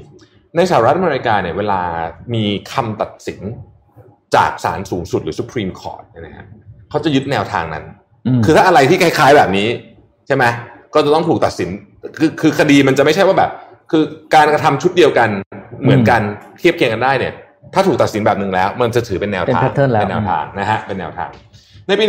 1989นะครับมันมีการตัดสินของศาลสูงสุดของสหรัฐอันหนึ่ง ซึ่งต้องบอกว่าเป็นอะไรที่เราได้ยินบ่อยหลังๆมานี้ก็คือ เจ้าหน้าที่ตำรวจสามารถใช้กำลังได้ถ้าตัวเอง รู้สึกว่าชีวิตกำลังตกอยู่ในอันตรายอืมนะครับเขาบอกว่าหลายครั้งมากๆเลยในเหตุการณ์ที่ผ่านมาเนี่ยที่เจ้าหน้าที่ตำรวจเนี่ยยิงผู้ต้องสงสัย ถ้าเอาวิดีโอเอาเอาวิดีโอจากรถยนต์หรือวิดีโอจาก จากไหนก็แล้วแต่เนี่ยมาดูเฟรม by เฟรมก็คือค่อยๆ ดูอย่างช้าๆเนี่ยจะเห็นว่าอีกฝั่งหนึ่งเนี่ยไม่มีอาวุธเลย แต่เมื่อดูด้วย speed ปกติ มันก้ากึ่งจริง ๆ ว่ามันตอบไม่ได้เหมือนกันในช่วงเวลาแวบเดียวไม่กี่วินาทีนั้นตอบไม่ได้ เพราะฉะนั้นศาลมักจะมักจะนะครับ ให้เขาเรียกว่าให้ benefit of the doubt อะคือ คือให้เจ้าหน้าที่ตำรวจเป็นฝ่ายถูกซะเยอะ จากสถิติที่ผ่านมาในปี 2005 ถึงปี 2014 เนี่ยนะครับ มีมีคนถูกยิงในเจ้าหน้าเอ่อโดยเจ้าหน้าที่ตำรวจในสหรัฐเนี่ย ประมาณพันคนต่อปีนะอืมพันคนต่อปีนะฮะ แต่สิบปีเนี้ยสองพันห้าถึงพันสิบสี่ให้ทายว่าถูกยิงพันคนต่อปีเนี่ย มีถูกตัดสินว่ายิงผิดผู้หญิงไม่ว่าจะผิเป็ดน murder อ่าๆหรือว่าเป็น manslaughter ก็คือ second degree murder third degree murder เนี่ยอืมกี่เคสรู้ไหมสิบปีเนี่ยพันคนต่อปีก็คือสมมติตีค่าสิบปีคือหมื่นเคสถูกยิงนะครับอื มมีสี่สิบแปดเคสเท่านั้นเองนี่คือสาเหตุที่ว่าทำไมวิดีโอถ่ายไปก็ก็เท่านั้นอาจจะไม่ได้สร้างความกลัวอะไรให้กับเจ้าหน้าที่ตำรวจที่ประพฤติอืมรุนแรงเกินไป เพราะว่าคำว่า reasonable fear ก็คือความกลัวต่อชีวิต ซึ่งใช้ในการเวลาขึ้นศาลก็จะใช้ข้อนี้เนี่ย มันมันพิสูจน์มาประมาณหนึ่งแล้วว่า มันปกสามารถปกป้อง เจ้าหน้าที่ตำรวจจากจากเวลากระทำผิดแบบนี้แล้วถูกตัดสินให้ผิดได้จริง ๆ นะครับอืม นี่แหละคือสาเหตุที่คนออกมาเรียกร้องให้ปรับหรือว่า reform ปฏิรูปเรื่องนี้ทั้งหมดเลยอืมนะฮะเราก็จะเห็นว่า เออ พอฟังแบบนี้ปุ๊บมันก็เริ่ม make sense ขึ้นมาทีเดียวนะครับเออ จริงเนาะน่านะฮะน่าสนใจนะ ใช่อ่าเจ็ดโมงครึ่งพี่ปิ๊กเชิญครับวันนี้พี่ปิ๊กอะเจ็ดโมงครึ่งนะครับ วันนี้รับภาษาแทนนะครับ คุยกันเรื่อง six myths of retirement นะครับ คือเรื่องหรือแปลเป็นไทยว่าหกความเข้าใจผิดเกี่ยวกับ การ retire นะครับ อันนี้เป็นบทความที่เอามาจาก Straight Time นะครับ วันนี้อ่านอยู่เล่มเดียวนะครับอ่าเขาบอกการวางแผนการเงินก่อนเกษียณหรือหลังเกษียณเนี่ยนะครับเขาจะมีหลักอยู่ก็คือขอภาพต่อไปนะครับ บอกว่าการวางแผนการเงินของชีวิตเนี่ย ถ้าให้เรามีเขาเรียกว่าอิสรภาพทางการเงินเนี่ย หลักของมันคือเราจะต้องเริ่มให้เร็วที่สุดถูกไหมถูกต้องครับ แต่ก่อนที่จะเริ่มได้เราจะต้องเอาเอาหรือลบล้างความเข้าใจผิด หกข้อนี้ออกไปก่อนนะครับอะข้อแรกนะครับ ข้อแรกเขาบอกว่า the chil- the children must be financially independent หรือแปลแปลเป็นไทยก็คือว่า ครอบครัวที่มีลูกจะเกษียณตัวเองได้ยากกว่าครอบครัวที่ไม่มีลูก อันนี้คือความเข้าใจผิดนะครับ ทุกวันที่ผมเขียนตรงนี้คือความเข้าใจผิด เพราะสิ่งมาบอกความนี้บอกว่า คนมักจะคิดว่าโอ้โหมีลูกนี่ชีวิตนี้ไม่มีทางเกษียณได้ใช้เงินเยอะ ใช้เงินเยอะแต่กว่าจะเลี้ยงกว่าลูกจะเรียนจบกว่าแล้วนู่นนี่นั่นตัวเองตายก่อนเนี้ยนะครับอืมของเขา สิ่งที่ถูกต้องก็คือว่า ช่วงเวลาตั้งแต่คุณมีครอบครัวจนถึงคุณยังไม่มีลูกเนี่ยเป็นช่วงเวลาที่ดีที่สุดที่คุณจะเริ่มเก็บตังค์หรือเริ่มวางแผนการเงินอืมเพราะฉะนั้นการมีลูกเนี่ยไม่ไม่มีผลกับการวางแผนการเงินนะอะข้อต่อพูดง่ายๆคือถ้าวางแผนดีก็มีไม่ได้เกี่ยวอ่าไม่เกี่ยวนะครับครับผมครับอ่าข้อต่อไปนะครับ ความเข้าใจผิดที่สองเขาบอกว่า I must not have financial liability we need to define the nature of financial liability เราจะรูปไม่มา ไม่มาไงครับโหลดไม่โหลดไม่มาชวนเหรออันต่อไปที่อ่าอ่าอันต่อไปก็ได้ เหมือนไฟล์จะเสียครับเอาไปสามอืมอ้าวเอ้ยเหมือนกันเลยเนาะไฟล์เสียไม่เป็นไรครับ อ่าโอเคมาเล่าให้ฟังแล้วกัน ภาพที่สองอันที่สองคือบอกว่า เราต้องไม่มีหนี้ใด ๆ เท่านั้นนะจึงจะถือเป็นผู้ที่มีสถานะทางการเงินที่มั่นคงอืมอันนี้คือความเข้าใจผิดอันหนึ่งคือคนกลัวเป็นหนี้ครับ คือจะบอกว่าคนที่มีอิสารภาพทางการเงินนั่นคือการปลอดหนี้ อันนี้คือต้องบอกว่าไม่ถูกซะทีเดียว เพราะคนที่มีอิสารภาพทางการเงินได้หมายถึงคนที่มีรายได้มากกว่ารายจ่ายและหนี้สินที่ต้องใช้จ่ายต่อเดือน อย่างที่เขาบอกครับมี passive income มากกว่าค่าใช้จ่ายที่ต้องจ่ายทุกเดือนนั่นคือคุณมีอิสรภาพทางการเงินแล้วอืม passive นะครับไม่ใช่ active นะครับคุณมีรายได้ทางอื่นมาเพื่อ cover เช่นค่าผ่อนบ้านดอกเบี้ยธนาคารค่าใช้จ่ายเงี้ยถือว่ามีอิสรภาพแล้วอืมพอเขาไปไม่ผิใช่ดกลับกันนะ อืมไม่ใช่ไม่กับใช่การรายจ่ายมากกว่าไม่ได้อ๋อโอเคโอเคอะอันที่สามนะครับก็คือ ความเข้าใจผิดที่สามคือการวางแผนเกษียณเป็นเรื่องของคนแก่ อันนี้เข้าใจผิดเลยนะครับ เพราะจริงๆแล้วเนี่ยการวางแผนการเกษียณคือเป็นเรื่องของเราทุกคน ยิ่งหนุ่มต้องยิ่งเริ่มทำนะครับคือจะบอกว่าเวลาเนี่ยเป็นสิ่งที่ทรงพลังมากเกี่ยวกับเรื่องเงินอืมนะฮะคือ ยิ่งลงทุนเร็ว ก็ยิ่งผลตอบแทนเยอะตอบแทนเยอะ เช่นเดียวกันยิ่งมีหนี้เยอะอ่าก็ยิ่งบานอ่าก็ยิ่งบานเหมือนกันอ่านะครับเอาภาพต่อไปข้อสี่นะครับ ความเข้าใจผิดที่สี่อะทำไมอันนี้มา อ่านะครับ it is not necessary to have a lot of money in retirement อันนี้คนเข้าใจผิดเยอะมากเลยนะครับ บอกว่าเราไม่จำเป็นต้องใช้เงินมากมายหรอกหลังเกษียณ ซึ่งอันเนี้ยคนเข้าใจผิดที่มหาศาลมากใช่ดูภาพสิครับ คุณยายเขาหง่อมทั้งขนาดนั้นเห็นไหมมันคืออะไรค่ารักษาพยาบาลอืมภาระของถ้าเดี๋ยวนี้คือเอาพูดจริงคือลูกหลานก็ยังต้องพึ่งพาพ่อแม่อยู่ด้วยนะอืมนะครับ เพราะฉะนั้นคือใครที่คิดว่าหลังเกษียณไม่ต้องใช้เงินนี่คือเข้าใจผิดมาก ผมเคยทำตัวเลขอยู่อะสมมติว่าคุณอยากสมมติว่ากะจะอยู่สักยี่สิบห้าปีหลังเกษียณเนี่ย เราจะใช้เงินเดือนสักสี่ห้าหมื่นเนี่ยนะฮะอืมต้องมีเงินประมาณ ณวันที่เกษียณนะอืมอย่างน้อยๆสิบล้าน อืมโดยไม่มีหนี้เลยนะ ตอนนี้มีล้านหนึ่งแล้วเนี่ยอ้าวปุ้มนะฮะอ่านะครับ อันนี้คือเรื่องจริงนะครับ เพราะว่าค่าใช้จ่ายทางการรักษาพยาบาลเราจะเห็นอยู่ว่ามันสูงขึ้นเรื่อยครับใช่ๆเอาแค่เรื่องนี้เรื่องเดียวเลย ไม่นับเรื่องของ living cost นะค่ากินอยู่แล้วบางคนยิ่งต้องเช่าบ้านอยู่อะไรเงี้ยนะครับ คือไม่ต้องพูดถึงเลย เพราะฉะนั้นการที่ดูแลสุขภาพตั้งแต่วัยหนุ่ม ก็ถือเป็นการลงทุนในการเกษียณอย่างหนึ่งเพราะคุณจะได้มีความเสี่ยงในการใช้โรคการรักษาพยาบาลน้อยลง ใช่ นี่บอกเรื่องสำคัญแต่ไม่ด่วนไง ดูแลสุขภาพในวันนี้ ผมเคยเดี๋ยวขอขออนุญาตแทรกไปพี่อืมอืมนึกนึกถึงคนนี้ คุณหมอเทกที่ผมเคยไปไปไปออกรายการด้วยแกเก้าสิบแปดเลยนะเออเออเฮดสแตนได้อะเออแกจะทำโชว์บนเวทีด้วยตอนแรกนะเฮดสแตนได้อะอืมสุดยอดมากอะอืมนะฮะเพราะฉะนั้นเพราะฉะนั้นสุขภาพต้องรักษานะ ใช่นะครับ อ่า ความเข้าใจผิดที่ห้านะครับเท่าต่อไปนะครับเขาบอกว่า my property can take care of my retirement funds นะครับ บอกว่าบ้านและที่ดินที่เรามีอยู่ตอนนี้จะดูแลเราได้ยามเกษียณไม่จริงเสมอไปครับ เพราะว่าถ้าคุณไม่มีเงิน คุณจะต้องขายบ้านหลังนั้น เพื่อมาดูแลคุณแล้ววันที่คุณขายบ้านคุณจะไปอยู่ที่ไหนอืมเพราะฉะนั้นหลักการของคนสิงคโปร์จะบอกว่าให้แยก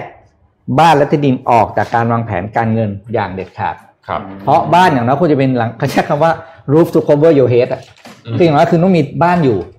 แล้วเรื่องการวางแผนการเงินนี่อีกเรื่องหนึ่งอืมซึ่งอันเนี้ยคนไทยเข้าใจผิดมากนะครับ แล้วก็ข้อสุดท้ายนะครับก็คือข้อต่อไปนะครับเจ็ดสิบถึงแปดสิบเปอร์เซ็นของคนก่อนเกษียณเอ้ยของรายได้ก่อนเกษียณนะครับ อืม จะต้องเก็บไว้ห้ามใช้ เพื่อไปใช้หลังเกษียณ อันเนี้ยผิดคือการว่าคนเราไม่กล้าใช้เงินเขาไม่กล้าใช้เงินหมายความว่าไม่กล้าลงทุน อืมคือจริงๆแล้วหลักการของการวางแผนการเงินที่ถูกต้องคือ รายได้จะต้องถูกจัดสรรเพื่อการลงทุนไว้ใช้ยามแก่อืมข้อนี้เขาบอกว่าคนส่วนมากคนสิงคโปร์เป็นข้อนี้เยอะครับ คือได้เงินแล้วไม่ใช้ เก็บไว้ใช้ตอนแก่ เพราะเงินพอเก็บปุ๊บมันไม่งอกต้เงองลยงทุนเออเงินมันจะอยู่กับที่ แล้วอย่าลืมว่าค่าของเงินมันจะลดลงตามเวลาที่เปลี่ยนไปครับล้านบาทวันนี้กับล้านบาทอีกสามสิบปีข้างหน้ามันไม่เท่ากันแล้วอืมนะครับเพให้ราะเป็ฉะนข้อมูลนิดนึงนะฮะอืมผลตอบแทนหนึ่งในของที่ลงทุนเยอะเยอะดีที่สุดในเอ่อช่วงสิบปีที่ผ่านมา คือกระเป๋าแบรนด์เนมกับนาฬิกาเราเล่นเราเล่นไม่ไม่ใช่เราเฮ้ยเล่นแต่มันจริงแต่มันจริงแต่มันจริงเออแต่มันจริง ถ้าซื้อถูกรุ่นนะเผื่ออืมเผื่อใครอยากจะเอาไว้ใช้เป็นข้ออ้างอ่าเราก็บอกได้ว่าฟังมาจากรายการนี้อะไรอย่างเงี้ยเป็นต้อ่านนะครับอะอะนะครับครับเขาบอกความว่าฝากข้อคิดสุดท้ายไว้นะครับ ก็คือภาพสุดท้ายก็บอกว่า the time we start financial planning should commence at the moment we start work ก็คือเวลาที่เราควรจะเริ่มวางแผนการเงินก็คือวันแรกที่คุณเริ่มทำงานครับอืม นะครับนี่เป็นบทความจาก Straight Time นะครับแล้วเราก็จะมีของรางวัลแจกจากบทความนี้ด้วยนะครับรางวัลแจกไปอะไรครับนนท์หน้ากากครับ อะว่ามาหน้ากากสรรพคุณคืออะไรหน้ากากของพัสยาหนะน้าคการักบเจ๋งมากของเจ๋ง Masaya มากมันเจ๋งมากครับครับ คือหน้ากากอันนี้เนี่ยต้องบอกว่าต้องขอขอบคุณหน้ากากของพัสยานะครับอืมเป็นหน้ากากผ้าไหมนะครับมีสมบัติที่สะท้อนน้ำแล้วก็ป้องกันการป้องกันฝุ่น PM 2.5 ได้ด้วยนะครับอืมป้องกันเชื้อแบคทีเรียได้ และที่สำคัญคือมีให้เลือก 70 สีครับอืมกี่สีนะ 70 ครับเจ็ดสิบสีมีให้เลือก 70 เฉดสีเรียกว่านะแมครับชได้กับทุกทุกเสื้อทุกสไตล์เสื้อทุกแบบคุณจะแต่งตัวยังไงเขามีหน้ากากมารองรับการแต่งตัวของคุณทุกทุกรูปแบบเลยนะครับ แล้วที่สำคัญรายได้ส่วนหนึ่งนะครับ จะอืมบริจาคให้กับผู้ที่ได้รับผลกระทบจากวิกฤตโควิด -19 ด้วย อ่าครับอ่าก็แต่คำว่าถามวันนี้เราแจกแจกสิบรางวัลสิบรางวัลนะครับมีกติกาไหมอาแจกคำถามก็คือสุ่มแล้วกันนะสุ่มแจกครับเดี๋ยวนั้นสุ่มแจกแล้วคนทุกคนที่ตอบถูกทุกมันมีแอดคำถามมันง่ายแอดมากตั้งคำถามมาให้เราด้วย อ่านะครับเอาไหนดีคำถามคืออ่า Massachusetts Institute of Technology หรือว่า MIT เนี่ยก่อตั้งในปีไหนครับนะครับ MIT ก่อตั้งใน MIT ปีก่อไหตั้งนในปีไหนนะเพราะวันนี้เราอ่านเอ่อข่าวของ MIT MIT ครับอ่านะครับอะไม่ยากไม่ยากอืมนะฮะไม่ยากแต่เพียงแต่ว่าคุณจะพิมพ์ทันหรือเปล่าเท่านั้นเองอ่านะครับสิบรางวัลนะครับสิบสุ่มคนแจแรกกนะนะคครัรับบที่ตอบถูกแล้วก็อย่าลืมนะครับใน Facebook เท่านั้นเอ้ยต้องตอบถูกนะต้องตอบถูกด้วยขอโทษอ่าอ่า เราเรานี้ต้องตอบถูกนะฮะอ่าเราต้องตอบถูกสิบคนแรกใน Facebook นะครับอ่านะครับเพราะว่าเรามีแค่นี้จริงๆที่เหลือผมเก็บไปใช้เองหมดแล้วนะครับครับผมดีครับเออแต่สวยจริงๆนะครับอ่าหน้ากากของไพซยานะครับแล้วก็จริงๆเขาบอกว่ามีคุณสมบัติในการยับยั้งการเจริญเติบโตของแบคทีเรียและเชื้อราด้วยนะคือเขาคือเขาคิดคนเรื่องเทคนิคเขามาถ้ามันได้ฟังนะจะทราบว่านี่ลงทุนไปกับเรื่องนี้เยอะมากนะฮะนะครับนี่อะผมขอพาทุกท่านไปที่บทความจาก m c k เคนซี่หน่อยไม่ได้คุยกันนานแล้วนะครับ ขอภาพ T สองขึ้นมาหน่อยครับ ในช่วงเวลาแบบนี้ผมเชื่อว่านักธุรกิจหลายท่าน แล้วก็คนทำงานหลายท่านเนี่ยต้องเข้าประชุมสิ่งที่เรียกว่า cost management meeting แต่จริงๆคือตัดตัดคอสนะฮะอ่าเรียกว่า manage บางคนเขาเรียก cost saving meeting cost saving meeting นะครับอืมบทความนี้ของ McKinsey พูดถึงเรื่อง reset and reallocate SG&A in the next normal นะครับ ผมคัด 9 กราฟที่น่าสนใจมาให้ฟังนะครับ ต้องเล่าก่อนว่าconcept ของบทความนี้เจ๋งมาก เขาบอกว่า McKinsey นำเสนอแบบนี้ วิธีการทำ costing หรือ structure ของ SG&A คืออะไร SG&A คือ selling general and administrative expense ค่าใช้จ่ายในการขายและบริการนะครับภาษาไทยนะครับซึ่งเป็นก้อนที่ใหญ่มากนะฮะ McKinsey บอกบอกทางนี้ครับ สิ่งที่ควรทำควรจะใช้สิ่งที่เรียกว่า zero based principle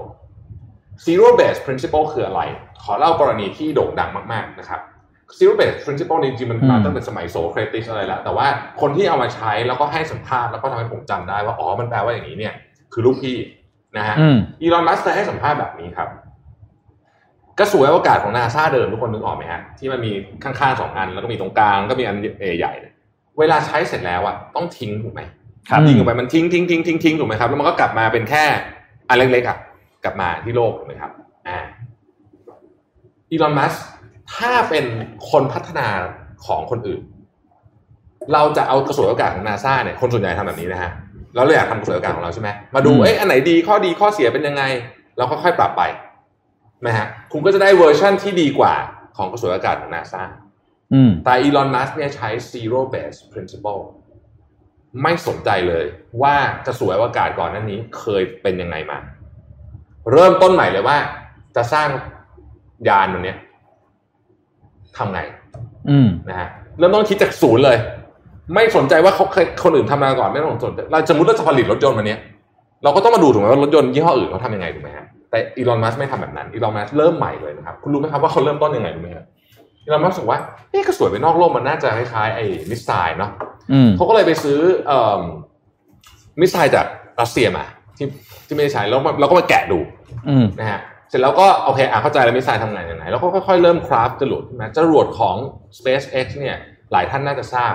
มีความเจ๋งที่สุดเรื่องหนึ่งเลย ที่ไม่เคยไม่เคยมีใครคิดว่าจะทำได้มาก่อน คือมันยิงกลับไปมันจอดตัวเองได้อืมนะฮะเราเคยเห็นภาพเยอะมากนะครับ ยิ่งไปกว่านั้นเนี่ยจรวดอันเดียวกันเนี่ยนะครับ ราคาถูกของนาซาถึงสามเท่านี่คือสิ่งที่เรียกว่า zero based principle ซึ่งผมบอกเลยนะฮะว่าในห้องประชุมเนี่ยเป็นของที่ยากที่สุด ยากที่สุดเลยนะ ที่จะทำให้เกิดขึ้นได้ นั่นหมายความว่าคุณเดินไปบอกทุกคนบอกว่า เฮ้ย ไอ้ที่คุณคิดมาหมดอะโยนทิ้ง เริ่มใหม่ ถามที่โต๊ะตัวนี้อยากได้ ต้องต้องใช้ทำอะไรในโต๊ะเนี่ย ไม่เอาเอาออกแต่อะไรอย่างเงี้ยคือมันมันต้องเริ่มคิดกระบวนการใหม่หมดนะครับ นี่คือวิธีการที่ m c k เคนซี่นำเสนออะผมมาให้ดูนะครับเข้าไปสำรวจคน 195 คนเป็น Executive ในทุกระดับ แล้วก็หลากหลายฟังก์ชันในสหรัฐอเมริกาและยุโรปนะครับ ถามว่าตอนนี้บริษัทคุณ concern เรื่องอะไรมากที่สุด top three นะครับ บริษัทที่เป็นเส้นสีฟ้าคือคาดการณ์ว่า อนาคตรายได้จะลด เส้นสีดำๆอนาคตรายได้จะเพิ่มนะฮะทั้งสองฝั่งนี้เนี่ย concern ใหญ่ที่สุดคือเรื่อง cost อืมนะฮะอันที่สองคือเรื่อง growth จะสังเกตว่าเรื่อง cost กับเรื่อง growth เนี่ยมันจะมักจะกลับข้างกัน ช่วงไหนเศรษฐกิจดีอืมๆคนจะไม่พูดหรอกเรื่อง cost management อืมจะไม่ปิดไม่ว่าใช่เอ้ยเต็มที่ลุยเต็มที่ลุยนะลุยอืมเอา growth อย่างเดียวนะครับ ตอนนี้เนี่ย cost นำเพราะเศรษฐกิจไม่ค่อยดี อันที่สามคือเรื่องของดิจิทัลนะครับอ่าภาพนี้ไม่มีในหน้าแปลกๆอะไปครับ T สามฮะ ถามว่าเอาวแล้วไอ้แผนการจัดการเรื่องเนี้ย SG&A ของคุณที่จะลดเนี่ยทำไปได้แล้วกี่เปอร์เซ็นต์นะฮะสิบสามเปอร์เซ็นต์บอกว่าเรียบร้อยอืมนะฮะ62%บอกว่ากำลังทำอยู่นะครับ แล้วหลังจากนั้นก็เป็นตัวเลขถัดๆกันไป แต่สิ่งที่น่าสนใจก็คือ66%ของผู้ตอบแบบสอบถามบอกว่า รู้สึกว่าไอ้แผนที่เตรียมเสร็จไว้อะมันอาจจะทำไม่ได้ปะรู้สึกไม่พร้อมนะฮะน่าสนใจภาพถัดไปครับ เอ่อแมคเคนซี่ใช้คำว่า unfortunately เลยนะเขาบอกว่า one เออขอโทษเออโอเค one size fit all นะฮะอืมบอกว่า unfortunately เนี่ยตอนเนี้ยการตัดงบเนี่ยเป็น one size fit all โดยปกติแล้วเนี่ยแมคเคนซี่บอกว่าเวลาจะบริหารงบเนี่ยคุณต้องใช้สิ่งเรียกว่า surgical ก็คือลงไปดูเลยว่าขนาดนี้ควรลดขนาดนี้บางทีต้องเพิ่มด้วยซ้ำแม้จะอยู่ในยามวิกฤตก็ตามถูกไหมฮะ แต่เขาบอกว่าตอนนี้เนี่ยบริษัทส่วนใหญ่เลือกใช้วิธีการที่เรียกว่าเป็น one size fit all ก็คือให้เป้ามาเลย 10-20%คุณต้องไปลดลดทุกแผนก marketing HR procurement supply chain ถูกคำสั่งมาคล้ายๆกันทำนองนี้นะครับ ซึ่งอันนี้จริงๆผมคิดว่าเป็นวิธีการที่ไม่ค่อยถูกเท่าไหร่นะอืมแต่มันแต่มันก็ก็อาจจะในเวลานี้อาจจะจำเป็นนะครับ ถ้าด่วนนะฮะภาพถัดไปครับ T5 ใช่ไหมนะฮะ 67%ของผู้ตอบแบบสอบถามนี้นะครับบอกว่าเขาไม่ได้มีรูมเยอะมากคือ t a r g e t ในการลดของเขาเนี่ยมันเป็นกรอบแคบๆเท่านั้นนะครับภาพ T6 ครับตอบคำถามที่ว่าคุณคิดว่าองค์กรของคุณเนี่ยสามารถบริหารจัดการทรัพยากรได้ดีหรือไม่ดี 70%บอกว่าตอบว่าบริหารจัดการได้ดี แต่เมื่อถามเจาะลงไปบอกว่า แล้วตัวคุณเองอะคุณรู้ไหมว่าต้องเอาทรัพยากรไปไว้ที่ไหนนะฮะ 60%ของผู้ตอบแบบสอบถามบอกว่าไม่ค่อยแน่ใจเหมือนกัน คือยังไม่รู้ว่าจะ allocate ยังไงนี่คือผู้บริหารระดับสูงนะครับเพราะฉะนั้นเรื่องนี้ไม่ใช่เรื่องง่ายนะฮะ S A เป็นเรื่องที่ยากมากนะฮะภาพถัดไปนะครับ not all activities create equal ไม่ใช่ทุกกิจกรรมที่จะได้รับความสำคัญเท่ากันนะครับนะฮะยกตัวอย่างเช่นอืมกิจกรรมบางอย่างนะฮะก็จะได้รับการเพิ่มงบด้วยซ้ำเช่นอย่าง engaging เนี่ยพนักงานทำงานจากที่บ้านเยอะเพราะฉะนั้น HR ก็จะได้งบที่อยากจะไปเพิ่ม ก็ engagement ของพนักงานเป็นต้นนะครับภาพถัดไปครับ เราไปแบบเร็วเลยนะฮะอะไรที่มีการลงทุนเพิ่ม อะไรที่ถูกตัดงบมากที่สุด ของที่ถูกลงทุนเพิ่มมากที่สุด 3 อย่าง 1. Cyber Security ความปลอดภัยด้านไซเบอร์นะครับสองคือ Digital Advertisement การโฆษณาทางสื่อดิจิทัลนะครับ และ 3 คือตระกูลซอฟต์แวร์และฮาร์ดแวร์จะเห็นว่าเป็นกลุ่มเทคโนโลยีทั้งสิ้นที่ได้รับการลงทุนเพิ่มนะครับ ฝั่งที่ลดนะฮะสี่อันนะครับ ผมเอาสี่อันล่างสุดนะครับ traditional advertising โฆษณาแบบเดิมนะฮะ recruiting รับคนลดนะฮะ Travel Show ไปงานแสดงต่างๆ อันนี้ลดไปไม่ได้อยู่แล้ว แล้วก็การเดินทางโดยทั่วไปก็ถูกตัดงบอย่างมหาศาล งบเดินทางอืมทั่วไปตอนนี้ถูกตัดไป 89%ภาพสุดท้ายนะครับคำถามที่ว่าคุณคิดว่าเอ่อต้องทำอะไร ด่วนที่สุดในตอนนี้นะครับเขาบอกว่า 72%ตอบว่าการ reskill พนักงานเป็นเรื่องสำคัญที่สุด และเมื่อถามว่าแผนกอะไรต้องถูก reskill เร็วที่สุดตอนนี้นะครับ อันดับหนึ่งเลยคือ IT อะอันดับสองเนี่ยคือ supply chain อันดับสามคือ sales อันดับสี่คือ procurement อืมจัดซื้อจัดจ้างและอันดับที่ห้าก็คือ marketing นะฮะ อันนี้ก็คือเรื่องของ SG&A ตอนนี้เนี่ยอย่างที่พี่ปิ๊กเราเคยคุยกันเนาะบอกว่า บางทีมันไม่ใช่เกมของการใครขายได้เยอะละมันเป็นเกมใคร control cost ได้เยอะ ใช่ใช่ไหมใช่คนะรับฮะคนที่จะชนะเนี่ยอาจจะเป็นคนที่สามารถควบคุมหรือว่าบริหารจัดการต้นทุนและทรัพยากรของตัวเองได้ดีกว่านั่นเองนะคใช่รับครับแล้วก่อนอืมก่อนไปข่าวต่อไปนะครับ เราทบทวนเผื่อคนที่ตกรถมาช้านะครับ วันนี้เรามีแจกหน้ากากของพัสยา10 รางวัลนะครับอืมคำถามของเราคือ MIT เนี่ย Massachusetts Institute of Technology เนี่ย ก่อตั้งในปีอะไรนะครับ เราสุ่มแจก 10 คนที่ตอบคำถามนี้ถูกต้องนะฮะเผื่อใครมาไม่ทันนะครับ แล้วก็ตอบได้ใน Facebook เท่านั้นนะครับ เพราะว่าทาง YouTube เนี่ยเรา inbox กลับไปหาไม่ได้ทางผู้ชมไม่ได้นะครับ ก็เข้ามาตอบกันใน Facebook นะครับ ร่วมสนุกกันนะฮะข่าวถัดไปนะครับเป็นเรื่องของอีเกียครับที่อืมอีเกียนะครับเมื่อวานนี้เนี่ยสำนักข่าว Financial Times นะครับได้รายงานว่าตอนนี้คือ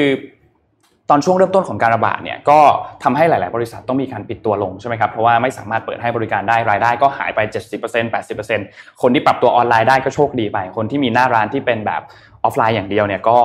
เจอผลกระทบเยอะหน่อยใช่ไหมครับทีนี้รัฐบาลก็มีการให้ความช่วยเหลือสนับสนุนทางด้านการเงินไม่ว่าจะเป็นเงินให้สนับสนุนเงินให้กู้นะครับเป็นซอฟท์โลนหรืออะไรก็ตามนะครับเพื่อช่วยพยุงสภาพคล่องต่อไปได้อีเกียครับเริ่มทำงานนะครับแล้วก็เจรจากับรัฐบาล 9 ประเทศเพื่อที่จะ ขอชดขอคืนเงินชดเชยการว่างงานอืมนะครับ หลังจากที่ทางบริษัทเนี่ยอืมคือตอนแรกเขาก็คาดว่าน่าจะได้รับผลกระทบมากนะครับ คือคุณโทกาออนสคูนะครับซึ่งเป็นผู้จัดการของอิงกากรุ๊ปเป็นบริษัทแม่ของอีเกียนะครับเขาบอกว่าสาเหตุที่อีเกียจะขอคืนเงินที่รับมาจากรัฐบาลเนี่ยเพราะว่า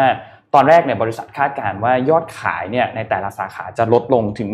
70-80%เลย แต่ปรากฏว่า ตอนนี้หลาย ๆ สาขาเองก็เริ่มกลับมาเปิดแล้ว แล้วก็เหลือแค่ 23 สาขาเท่านั้นที่ยังปิดอยู่นะครับ และที่สำคัญคือยอดของตัวการสั่งซื้อออนไลน์เนี่ยก็ไม่ได้แย่ขนาดนั้นนะครับ คนก็ต้องการที่จะแต่งบ้านมากขึ้นทำให้อีเกียเนี่ยไม่ได้รับผลกระทบเท่าที่ควรนะครับ โดยรัฐบาลที่ทางอีเกียจะไปเจรจาตอนนี้ เพื่อขอคืนเงินเนี่ยมีเบลเยียมโครเอเชีย เช็กนะครับไอร์แลนด์โปรตุเกสโรมาเนียเซอร์เบียสเปนแล้วก็สหรัฐอเมริกานะครับ คือในช่วงที่มีการระบาดเนี่ยอีเกียต้องปิดสาขาไป 374 สาขาเลยนะครับ ซึ่งสุดท้ายแล้วเนี่ยบริษัทก็โอเค ตัดสินใจขอรับเงินสนับสนุนจากรัฐบาล เพื่อที่จะสร้างความมั่นใจให้กับพนักงานว่าโอเค คุณจะไม่ถูกเลิกจ้างงานแน่ๆเพราะว่าเราได้รับเงินของรัฐบาลมา แต่ว่าสุดท้ายอีเกียก็ตัดสินใจที่จะคืนเงินคือแสดงออกมาแสดงสปิริตนะครับดีมากดีมากๆเลย ซึ่งตอนนี้เนี่ยมีบริษัท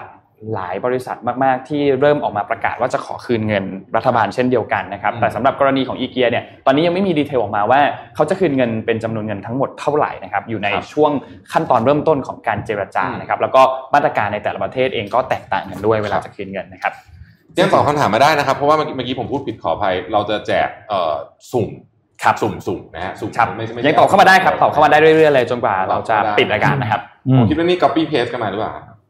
ก็คนตอบได้ทั้งปีพศและให้พเยศเลยนะฮะตอบได้หมดเลยคอืรับมอ่าอ่าอ่านข่าวเรื่องรัสเซียให้ฟังนิดหนึ่งนะฮะเอ่อตอนนี้ที่รัสเซียเนี่ยมีประเด็นหนึ่งที่กำลังเป็นเรื่องร้อนแรงในโซเชียลมีเดียของรัสเซีย ก็คือว่าตอนนี้เนี่ยมันมีกฎหมายฉบับหนึ่งที่ออกมาโดยรัฐบาลของวลาดิเมียร์ปูตินนะครับคือกฎหมายของการจัดการกับ fake news ซึ่งตอนนี้มีคนถูกจับเยอะมาก คือถ้าเขาสามารถพิสูจน์ได้ว่าคุณเอ่อมันมีคำทันว่าสะ แชแชร์ข่าวที่ไม่เป็นความจริงหรือกระตุ้นให้เกิดกระยุยงส่งอะไรพวกเนี้ยนะนะอืมประเภทนั้นเนี่ยนะฮะติดคุกถึงห้าปีนะฮะและมีคนติดคุกจริง ๆ แล้วด้วยนะครับ ตอนนี้เนี่ยก็เลยกลายเป็นประเด็นว่ามีหลายคนบอกว่าปูตินเนี่ยกำลังใช้กฎหมายนี้นะฮะนี่คือเอ่อ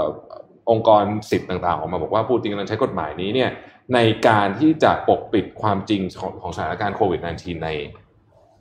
ในรัสเซียอืมนะฮะก็ เพราะว่ากฎหมายนี้มันเข้มข้นมากนะฮะก็เริ่มมีคนออกมาแสดงความไม่พอใจพอสมควรแล้วอืมครับ ครับพี่อะปิ๊กมีแล้วเหลือเวลามีห้านาทีอะไปดูแบรนด์ขวัญใจของคุณรวิทย์นะครับลูลูเลมอนเออเป็นไงบ้างอ่าประกาศผลประกอบการ Q4 ออกมานะครับ ก็ตามคาดนะครับ ก็ตกแต่นิดหน่อย แต่ถือว่า better than expected นะครับเขาบอกเขาเมื่อวานในแหล่งข่าวของบริษัทได้ออกมาเปิดเผยตัวเลขนะครับ ผลประกอบการประจำ Q4 ของ ของของปีตัวเองก็ Q ก็จะไม่เหมือนชาวบ้านเขานะครับ เพราะว่าพวกนี้ก็จะอ๋อเขาปิดงบเดือนอืมใหญ่ใช่ไหมนะครับอ่าอ่าบอกรายได้ Q4 เนี่ยอยู่ที่ 29 ล้านเหรียญนะครับ ซึ่งตกจากปีที่แล้ว ซึ่งมีรายได้เกือบร้อยล้านเหรียญแปลว่าตกเยอะมากเลยนะ Q4 นะ แต่ก็รวมๆก็ยังถือว่าโอเคนะครับ โดยหลังจากนี้คือเขาก็บอกผลประกอบการปีเนี้ยตามคาดก็คือมีผลกระทบ บางส่วนจากโคโรนาไวรัสที่ทำให้เขาจะต้องปิดสโตร์ครับ แต่ว่า ปัญหานี้จะไม่เกิดขึ้นแล้ว เพราะว่าอีก 300 สาขาที่ปิดปิดไปช่วงโควิด -19 เนี่ยจะกลับมาเปิดทั้งหมดภายในสิ้นเดือนมิถุนายนนี้นะครับ แล้วก็แผนการเติบโตต่างๆ ยังเติบโตต่อเนื่องนะครับ โดยรายได้หลักของ Lululemon เนี่ยตอนนี้อีกทางที่เกิดขึ้นก็คือ เกิดขึ้นช่วงโควิด -19 เนี่ยแหละครับ ก็คือเรียกว่า paid membership program ก็คือการเรียนหรือเข้าคลาส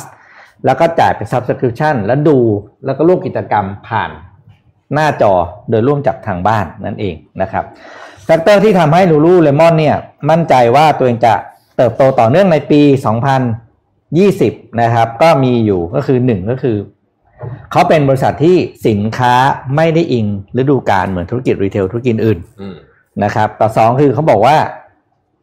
สิ่งที่เขาประสบความสำเร็จมากเลยจริงๆก็คือเรื่องของเขาเรียกว่าภาษาเขาเรียกว่า out of studio use pants กางเกงที่สามารถใส่ออกข้างนอกได้ ใช่ก็ตอนนี้มันจะมีอืมเทรนด์ไหนก็คือ athleisure ก็คือชุดที่อ่าใส่นะครับอยู่เอ่อออกกำลังกายก็ได้ไปออฟฟิศก็ได้อะไรอย่างเงี้ยอืมนะครับแล้วยิ่งคน work from home ก็ยิ่งยิ่งยิ่งใช้เยอะขึ้นมากเลย ซึ่งตัวนี้แหละจะบอกจะเป็นตัวที่ทำให้เขาให้ความสำคัญต่อในการพัฒนาผลิตภัณฑ์ออกมานะครับ แล้วก็จะเป็นที่นิยมของสาวๆ อย่างต่อเนื่องนะครับ นี่ก็เป็นความสำเร็จของ Lululemon นะครับ แบรนด์ที่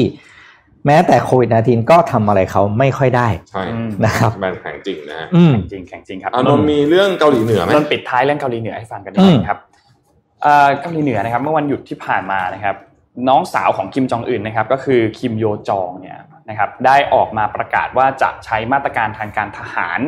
กับเกาหลีใต้ถ้าหากว่ายังไม่ยอมจัดการกับปัญหาเรื่องความขัดแย้งอันนี้อีก ที่อืมจำได้ไหมครับที่มีการปล่อยตัวใบปลิวติดมากับลูกโป่ง แล้วมันก็ข้ามแดนมาที่เกาหลีเหนือนะครับ ซึ่งเหตุการณ์นี้เนี่ยก็อย่างที่เราทราบครับว่าคิมโยจองได้ออกมาประกาศตัดการติดต่อกับเกาหลีใต้ทุกช่องทางแล้วเมื่อสัปดาห์ที่ผ่านมาเพราะว่าเกาหลีใต้ยังไม่ยอมจัดการกับเรื่องของบอลลูนอันนี้นะครับที่ปลิวมาที่เกาหลีเหนือและล่าสุดในวันที่ 15 มิถุนามิถุนายนที่ผ่านมานะครับ คิมโยจองออกมาย้ำประเด็นนี้อีกครั้งนะครับ โดยเธอได้กล่าวในแถลงการผ่านสื่อหลักของเกาหลีเหนือก็คือ KCNA นะครับว่า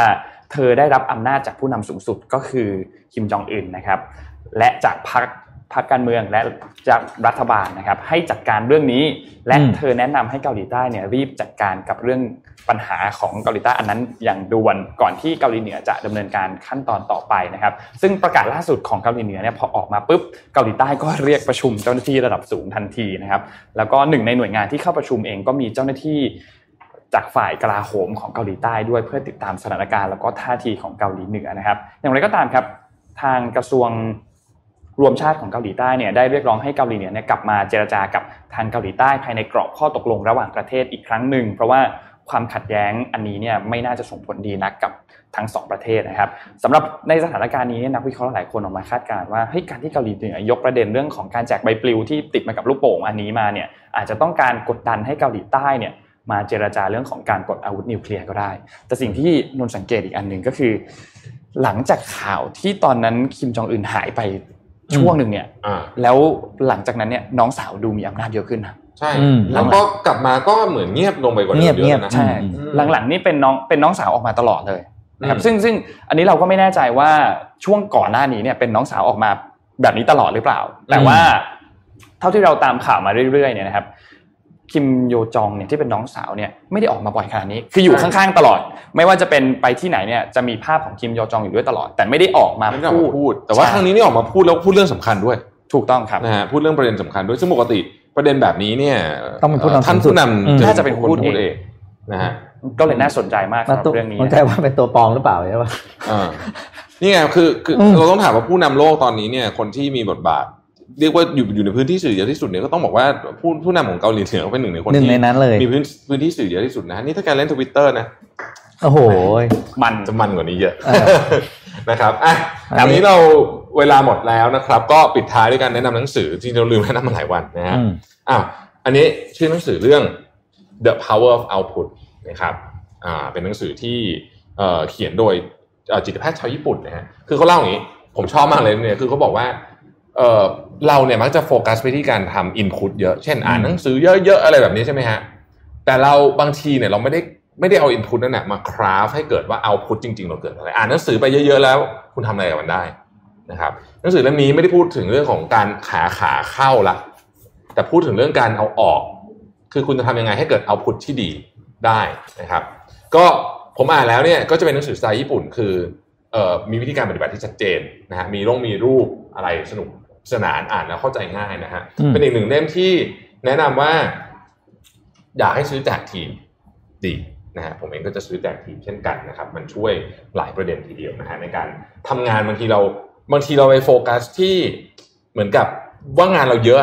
แต่เราไม่ได้โฟกัสที่ว่าเอาพุทมันเยอะจริงป่ะ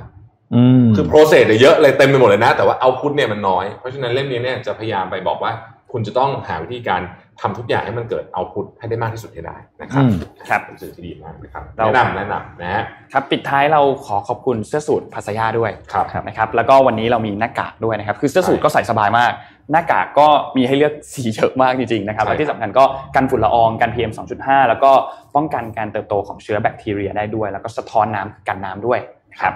ค่อนข้างดีมาก แล้วก็สีคือคุณจะแต่งตัวยังไงก็มีสีรองรับหมดนะครับสำหรับหน้ากากภาษยาอันนี้นะครับครับ ขอบคุณมากๆที่อยู่กับเราทุกเช้าครับผมขอบคุณที่ติดตามนะครับ แล้วเดี๋ยวเราพบกันใหม่พรุ่งนี้ สวัสดีครับ Mission Daily Report